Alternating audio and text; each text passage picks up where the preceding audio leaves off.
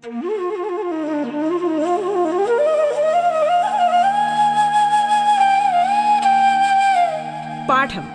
കേട്ടു പഠിക്കാൻ റേഡിയോ കേരളയിലൂടെ.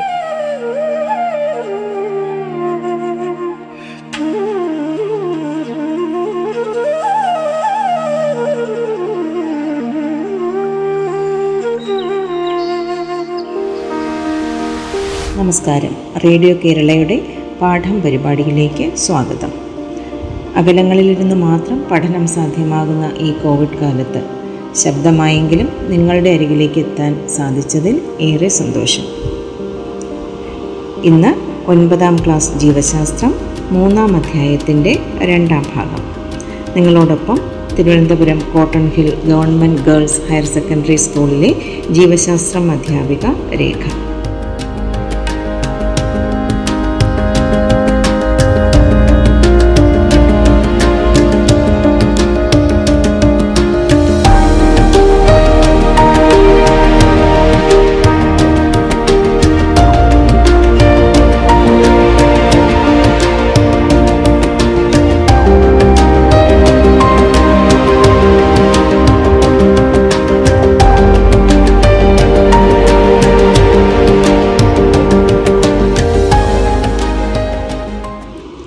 കഴിഞ്ഞ ക്ലാസ്സിൽ പഠിച്ച കാര്യങ്ങളൊക്കെ കൂട്ടുകാർ ഓർക്കുന്നുണ്ടല്ലോ? എന്തൊക്കെയാണ് നമ്മൾ മനസ്സിലാക്കിയത്? അതെ മനുഷ്യന്റെ രക്തപര്യന വ്യവസ്ഥയുടെ വിവിധ ഭാഗങ്ങൾ. ഹൃദയം രക്തക്കുഴലുകൾ രക്തം എന്നിവയുടെ ഘടനയാണ് നമ്മൾ കഴിഞ്ഞ ക്ലാസ്സിൽ പഠിച്ചത്. ചെറുകുടലിൽ വച്ച് ദഹനം പൂർത്തിയാക്കിയ ലഘു പോഷക ഘടകങ്ങൾ കോശങ്ങളിലേക്ക് എത്തിച്ചേരുന്നത് എങ്ങനെ എന്ന കാര്യമാണ് നമ്മൾ ചർച്ച ചെയ്തുകൊണ്ടിരുന്നത്. അതിനായി രക്തത്തിന്റെ ഘടന എത്രമാത്രം അനുയോജ്യമാണ് എന്ന് നമ്മൾ പഠിച്ചു കഴിഞ്ഞു. ഇനി ഹൃദയത്തിന്റെ പ്രവർത്തനം നമുക്കൊന്ന് നോക്കിയാലോ? എന്തൊക്കെയാണ് ഹൃദയത്തിന്റെ പ്രവർത്തനത്തിന്റെ പ്രത്യേകതകൾ? അതെ നമുക്കറിയാം.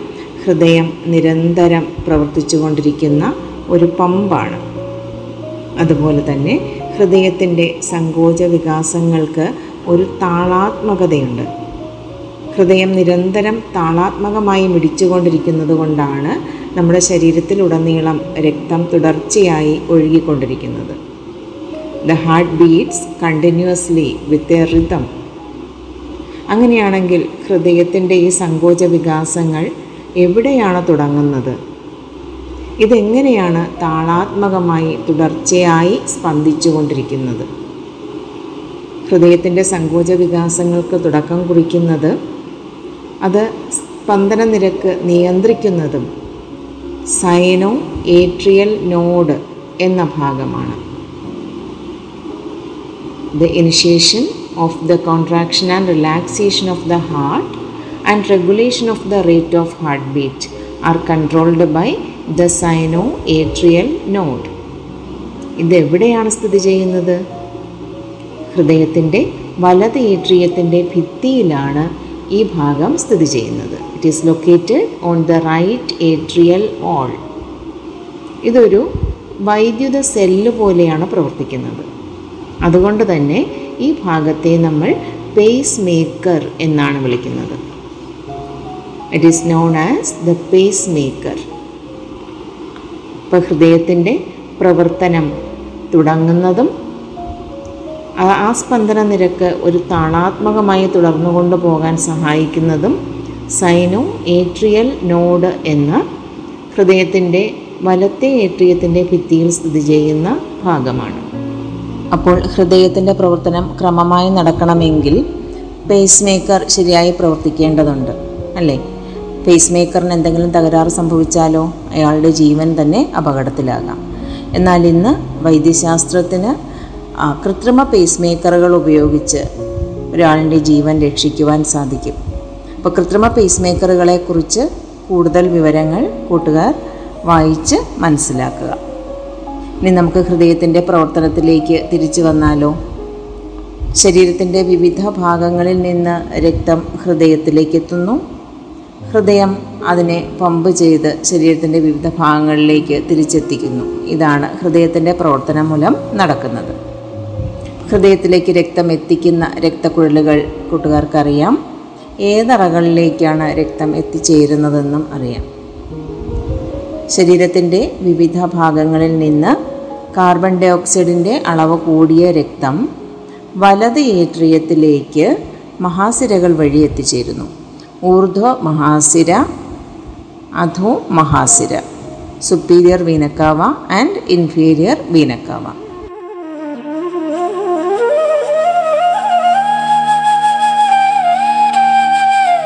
പാഠം കേട്ടു പഠിക്കാൻ റേഡിയോ കേരളയിലൂടെ.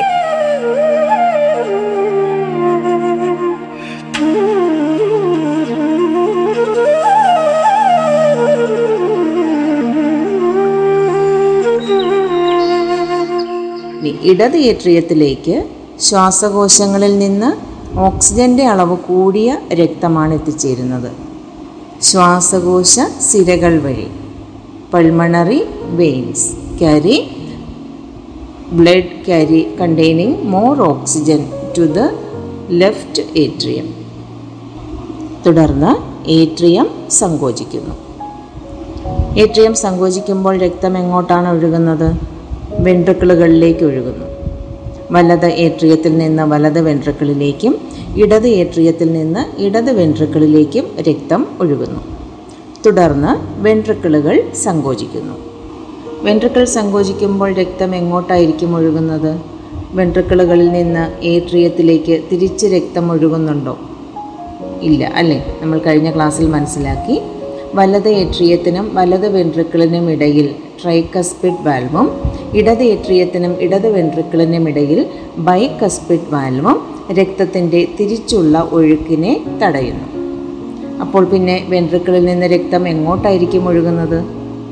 അതെ വലത് വെൻട്രിക്കിളിൽ നിന്ന് ശ്വാസകോശ ധമനിയിലേക്കും ഇടത് വെൻട്രിക്കിളിൽ നിന്ന് മഹാധമനിയിലേക്കും രക്തം കടക്കുന്നു.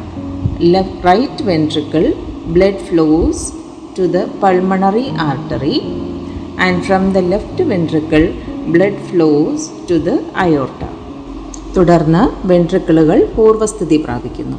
ഈ സമയത്ത് രക്തക്കുഴലുകളിലേക്ക് കടന്ന രക്തം തിരിച്ച് വെൻട്രിക്കിളുകളിലേക്ക് ഒഴുകുന്നത് തടയുന്നതിനായി ശ്വാസകോശ ധമനിക്കുള്ളിൽ ശ്വാസകോശ ധമനി വാൽവും മഹാധമനിക്കുള്ളിൽ മഹാധമനി വാൽവും കാണപ്പെടുന്നു. Pulmonary valve and aortic valve prevent the back flow of blood from the arteries to the ventricle ഹൃദയത്തിന്റെ പ്രവർത്തനം മനസ്സിലായല്ലോ? അങ്ങനെയാണെങ്കിൽ ഒരു ചോദ്യം. നമ്മുടെ ശരീരത്തിന്റെ വിവിധ ഭാഗങ്ങളിൽ നിന്ന് ഹൃദയത്തിലേക്ക് പുറപ്പെടുന്ന രക്തം തിരിച്ച് ശരീരഭാഗങ്ങളിൽ എത്തിച്ചേരുന്നതിനിടയ്ക്ക് ഹൃദയത്തിലൂടെ എത്ര പ്രാവശ്യം കടന്നു പോകുന്നുണ്ട്? നിങ്ങൾ ശ്രദ്ധിച്ചോ? ശരീരത്തിന്റെ വിവിധ ഭാഗങ്ങളിൽ നിന്നും കാർബൺ ഡൈ ഓക്സൈഡിന്റെ അളവ് കൂടിയ രക്തം ഹൃദയത്തിൽ എത്തിച്ചേരുകയും ഈ രക്തം ശ്വാസകോശങ്ങളിലെത്തി കാർബൺ ഡൈ ഓക്സൈഡ് പുറന്തള്ളുകയും ഓക്സിജൻ സ്വീകരിക്കുകയും ചെയ്യുന്നുണ്ട്. തുടർന്ന് ഓക്സിജൻ കൂടുതലടങ്ങിയ രക്തം തിരിച്ച് ഹൃദയത്തിലെത്തുകയും മഹാധമനി വഴി ശരീരത്തിന്റെ വിവിധ ഭാഗങ്ങളിൽ എത്തിച്ചേരുകയും ചെയ്യുന്നു. അപ്പോൾ ഹൃദയത്തിൽ നിന്ന് ശരീരത്തിന്റെ വിവിധ ഭാഗങ്ങളിലേക്കും അവിടെ നിന്ന് തിരിച്ച് ഹൃദയത്തിലേക്കും രക്തമൊഴുകുമ്പോൾ രണ്ട് തവണ ഹൃദയ അറകളിലൂടെ കടന്നു പോകുന്നുണ്ട്. അതുകൊണ്ട് മനുഷ്യരിൽ ദ്വിപര്യനമാണ് നടക്കുന്നത് എന്ന് പറയാം. ദ്വിപരയനത്തിൽ സിസ്റ്റമിക് പര്യനവും പൾമണറി പര്യനവും ഉൾപ്പെട്ടിരിക്കുന്നു when blood flows from the heart to different parts of the body and vice versa it passes twice through the chambers of the heart Hence, the circulation of blood in man is said to be double circulation. Double circulation in man includes systemic circulation and pulmonary circulation. ഇനി ഈ രണ്ട് പര്യനവും systemic പര്യനവും pulmonary പര്യനവും എവിടെ തുടങ്ങി എവിടെ അവസാനിക്കുന്നു എന്ന് നമുക്കൊന്ന് നോക്കാം. സിസ്റ്റമിക് പര്യനം ഇടത് വെൻട്രിക്കിളിൽ തുടങ്ങി വലത് ഏട്രിയത്തിൽ അവസാനിക്കുന്നു. വലത് വെൻട്രിക്കിളിൽ തുടങ്ങി ഇടത് ഏട്രിയത്തിൽ അവസാനിക്കുന്നതാണ് pulmonary പര്യനം systemic circulation starts from the left ventricle and ends in the right atrium and the circulation which starts from the right ventricle and ends in the left atrium is called the pulmonary circulation. ഇനി ഈ പരിഗണനത്തിൽ ഉൾപ്പെട്ടിരിക്കുന്ന രക്തക്കുഴലുകളും ഹൃദയാറകളും ഉൾപ്പെടുത്തി പാഠപുസ്തകത്തിൽ നൽകിയിരിക്കുന്ന flow chart പൂർത്തിയാക്കാം. നമുക്കൊന്ന് നോക്കാം. Pulmonary പരിയനത്തിൽ ഉൾപ്പെട്ടിരിക്കുന്ന ഭാഗങ്ങളൊന്ന് പറഞ്ഞേ. അതെ വലത് വെൻട്രിക്കിൾ ശ്വാസകോശ ധമനി ശ്വാസകോശങ്ങൾ ശ്വാസകോശ സിര ഇടത് atrium. The right ventricle pulmonary artery lungs pulmonary veins left atrium. ഇനി സിസ്റ്റമിക് പരിയനത്തിൽ ഉൾപ്പെട്ടിരിക്കുന്ന ഭാഗങ്ങളോ? എവിടെ നിന്നാണ് ആരംഭിക്കുന്നത്? ഇടത് വെൻട്രിക്കിൾ മഹാധമനി ശരീരത്തിന്റെ വിവിധ ഭാഗങ്ങൾ മഹാസിരകൾ വലത് atrium. The parts of the systemic circulation are left ventricle the aorta different parts of the body the vena cava and right atrium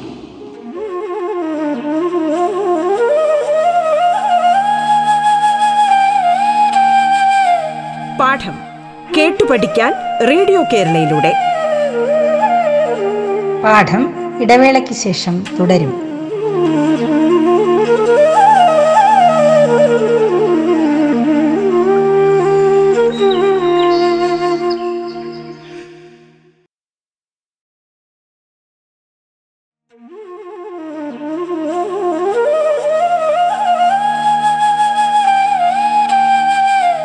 പാഠം കേട്ടു പഠിക്കാൻ റേഡിയോ കേരളയിലൂടെ. തുടർന്ന് കേൾക്കാം പാഠം.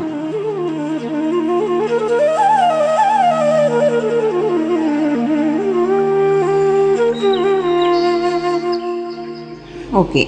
അങ്ങനെ ശരീരത്തിലുടനീളം രക്തത്തിന്റെ ഒഴുക്ക് സാധ്യമാക്കുന്ന ഹൃദയത്തിന്റെ പ്രവർത്തനം നമ്മൾ മനസ്സിലാക്കി. ഈ രക്തത്തിലൂടെ പ്രധാനമായും കോശങ്ങളിൽ എത്തിച്ചേരുന്നത് ഓക്സിജനും പോഷക ഘടകങ്ങളുമാണെന്ന് നമുക്കറിയാം. ഓക്സിജൻ രക്തത്തിൽ കലരുന്നത് ശ്വാസകോശങ്ങളിൽ വെച്ചാണല്ലോ. തുടർന്ന് ശ്വാസകോശ സിരകൾ വഴി ഹൃദയത്തിലെത്തുകയും ചെയ്യുന്നു. എന്നാൽ ചെറുകുടലിൽ വെച്ച് രക്തത്തിൽ കലരുന്ന പോഷകങ്ങൾ ഹൃദയത്തിൽ എങ്ങനെയാണ് എത്തിച്ചേരുന്നത്? പാഠപുസ്തകത്തിൽ നൽകിയിരിക്കുന്ന ഫ്ലോ ചാർട്ട് ഒന്ന് ശ്രദ്ധിക്കൂ. കുടലിലെ ലോമികകൾ ഹെപ്പാറ്റിക് പോർട്ടൽ സിര കരളിലെ ലോമികകൾ കരൾ ഹെപ്പാറ്റിക് സിര മഹാസിര ഹൃദയം. ഇതാണ് കുടലിൽ നിന്ന് രക്തത്തിലേക്ക് ആഗിരണം ചെയ്യപ്പെടുന്ന പോഷകങ്ങളുടെ പാത. Capillaries in the intestine hepatic portal vein capillaries in the liver liver hepatic vein vena cava heart ഇവിടെ നമ്മൾ പുതിയ ഒരു വാക്ക് കേൾക്കുന്നുണ്ടല്ലേ പോർട്ടൽ സിര. എന്താണ് പോർട്ടൽ സിര? ഒരു അവയവത്തിൽ നിന്ന് ലോമികകളായി ആരംഭിച്ച് മറ്റൊരു അവയവത്തിൽ ലോമികകളായി അവസാനിക്കുന്ന സിരകളാണ് പോർട്ടൽ സിരകൾ. ഈ സിരകൾ ഹൃദയത്തിലെത്താതെ അവയവങ്ങളിൽ നിന്ന് അവയവങ്ങളിലേക്ക് രക്തം വഹിക്കുന്നു. Certain veins do not reach the heart. And they carry blood from one organ to another organ. Such veins are called portal veins. Portal സിരയ്ക്ക് ഒരു ഉദാഹരണമാണ് ഹെപ്പാറ്റിക് പോർട്ടൽ സിര ഹെപ്പാറ്റിക് പോർട്ടൽ സിര ഏത് അവയവത്തിലാണ് ആരംഭിക്കുന്നത് അതെ കുടലിൽ നിന്ന് ലോമികകളായി ആരംഭിക്കുന്ന ഹെപ്പാറ്റിക് പോർട്ടൽ സിര കരളിൽ ലോമികകളായി അവസാനിക്കുന്നു ഇങ്ങനെ കരളിലെത്തുന്ന പോഷക ഘടകങ്ങൾ കരളിൽ നിന്ന് ഹെപ്പാറ്റിക് സിര വഴി മഹാസിര വഴി ഹൃദയത്തിൽ എത്തിച്ചേരുന്നു. The simple nutrients that reach the liver reaches the heart through hepatic vein and vena cava ഇങ്ങനെ കരളിലെത്തുന്ന പോഷക ഘടകങ്ങൾക്ക് എന്ത് മാറ്റമാണ് കരളിൽ വച്ച് സംഭവിക്കുന്നത്? ലഘുപോഷക ഘടകങ്ങൾക്ക് കരളിൽ വച്ച് പ്രധാനപ്പെട്ട പല മാറ്റങ്ങളും സംഭവിക്കുന്നുണ്ട്. ഗ്ലൂക്കോസിനെ ഗ്ലൈക്കോജനാക്കി മാറ്റി സംഭരിക്കാൻ സഹായിക്കുന്നു. ഫാറ്റി ആസിഡിൽ നിന്ന് ഊർജം സ്വതന്ത്രമാക്കുന്നു. കൊളസ്ട്രോളിന്റെ നിർമ്മാണം നടക്കുന്നു. തുടങ്ങിയവയൊക്കെ കരളിൽ വച്ച് നടക്കുന്ന ചില മാറ്റങ്ങളാണ്. Liver is the centre of metabolism. Simple nutrients undergo several changes in the liver, like storage of glucose in the form of glycogen, releasing energy from fatty acids, producing cholesterol, etc. അപ്പോൾ ചെറുകുടലിൽ വെച്ച് രക്തത്തിലേക്ക് ആഗിരണം ചെയ്യപ്പെട്ട ലഘുപോഷകങ്ങൾ ഹൃദയത്തിലെത്തിച്ചേരുന്ന പാത മനസ്സിലായല്ലോ ശരീരഭാഗങ്ങളിലെല്ലാം ലഘുപോഷക ഘടകങ്ങൾ എത്തിക്കുന്നതിൽ ഹൃദയത്തിന്റെ പങ്ക് ഹൃദയത്തിന്റെ ക്രമമായ സ്പന്ദനത്തിലൂടെയാണ് ഈ പ്രവർത്തനം സാധ്യമാകുന്നത്.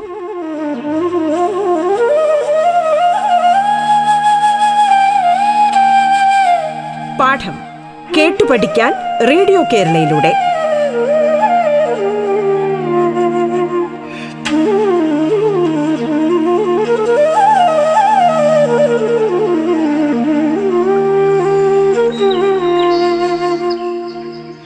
ശരി. ഇനി നമ്മുടെ ഹൃദയത്തിന്റെ പ്രവർത്തനവുമായി ബന്ധപ്പെട്ട ചില പ്രത്യേകതകൾ കൂടി മനസ്സിലാക്കാം. നമ്മുടെ ഹൃദയത്തിന്റെ പ്രവർത്തനവുമായി ബന്ധപ്പെടുത്തി നമ്മൾ ഇടയ്ക്ക് കേൾക്കുന്ന ചില പദങ്ങളാണ് ഹൃദയസ്പന്ദനം പൾസ് രക്തസമ്മർദ്ദം മുതലായവ. എന്താണ് ഹൃദയസ്പന്ദനം? ഹൃദയത്തിന്റെ സങ്കോച വികാസങ്ങൾക്ക് പറയുന്ന പദം തന്നെയാണ് ഹൃദയസ്പന്ദനം. ഒരു ഹൃദയസ്പന്ദനം എന്ന് പറയുന്നത് രണ്ട് ഘട്ടങ്ങൾ ചേർന്നതാണ്. ഒരു സിസ്റ്റോളും ഒരു ഡയസ്റ്റോളും.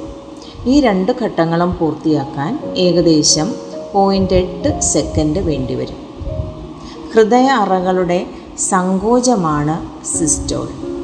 എന്നാൽ ഹൃദയ അറകളുടെ വിശ്രാന്താവസ്ഥയാണ് ഡയസ്റ്റോൾ.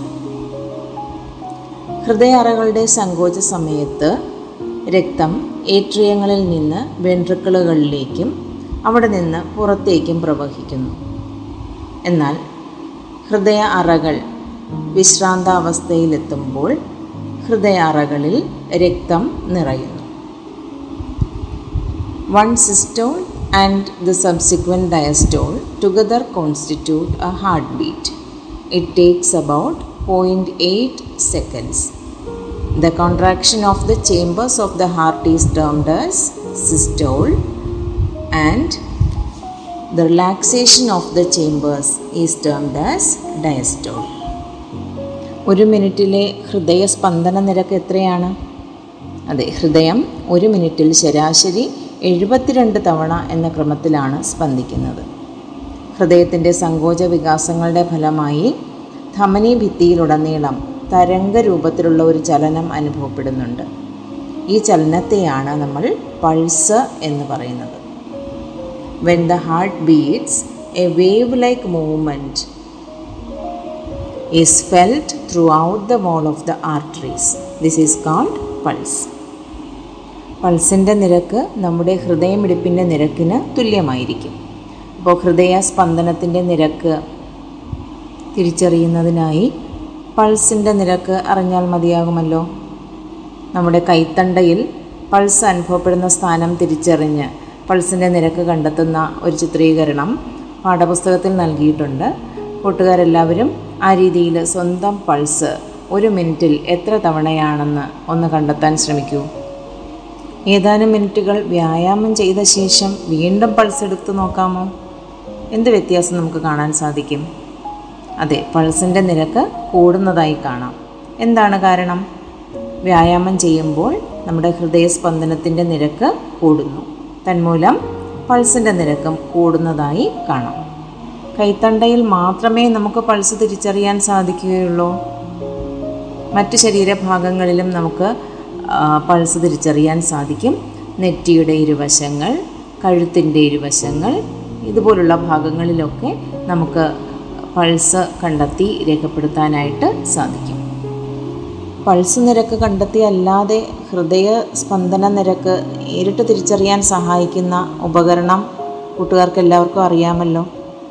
അതെ സ്റ്റെത്തസ്കോപ്പിന്റെ സഹായത്തോടെ ഹൃദയസ്പന്ദന നിരക്ക് നമുക്ക് നേരിട്ടും മനസ്സിലാക്കാൻ സാധിക്കും. ഓരോ തവണ ഹൃദയം സങ്കോചിക്കുമ്പോഴും രക്തം ധമനികളിലേക്ക് പമ്പ് ചെയ്യപ്പെടുന്നുണ്ട്. എത്ര രക്തമാണ് ഓരോ തവണയും ഹൃദയം പമ്പ് ചെയ്യുന്നതെന്നറിയോ? ഏകദേശം എഴുപത് മില്ലി ലിറ്റർ രക്തം ഓരോ തവണയും ഹൃദയം സങ്കോചിക്കുമ്പോൾ ധമനികളിലേക്ക് പമ്പ് ചെയ്യപ്പെടുന്നുണ്ട്. ഈ അധിക രക്തം ധമനികളിൽ ഏൽപ്പിക്കുന്ന മർദ്ദമാണ് സിസ്റ്റോളിക് പ്രഷർ. ഇത് നൂറ്റി ഇരുപത് മില്ലിമീറ്റർ എച്ച് ജി ആണ്. ഹൃദയം പൂർണമായി വികസിക്കുമ്പോൾ അത്ര തന്നെ രക്തം ഹൃദയത്തിലേക്ക് പ്രവേശിക്കുന്നുമുണ്ട്. ഈ അവസരത്തിൽ ധമനികളിൽ അനുഭവപ്പെടുന്ന കുറഞ്ഞ മർദ്ദമാണ് ഡയസ്റ്റോളിക് പ്രഷർ. ഇത് എൺപത് മില്ലിമീറ്റർ എച്ച് ജി ആണ്. ഈ രണ്ട് മർദ്ദങ്ങളും ചേർന്നതാണ് ഒരാളുടെ രക്തസമ്മർദ്ദം.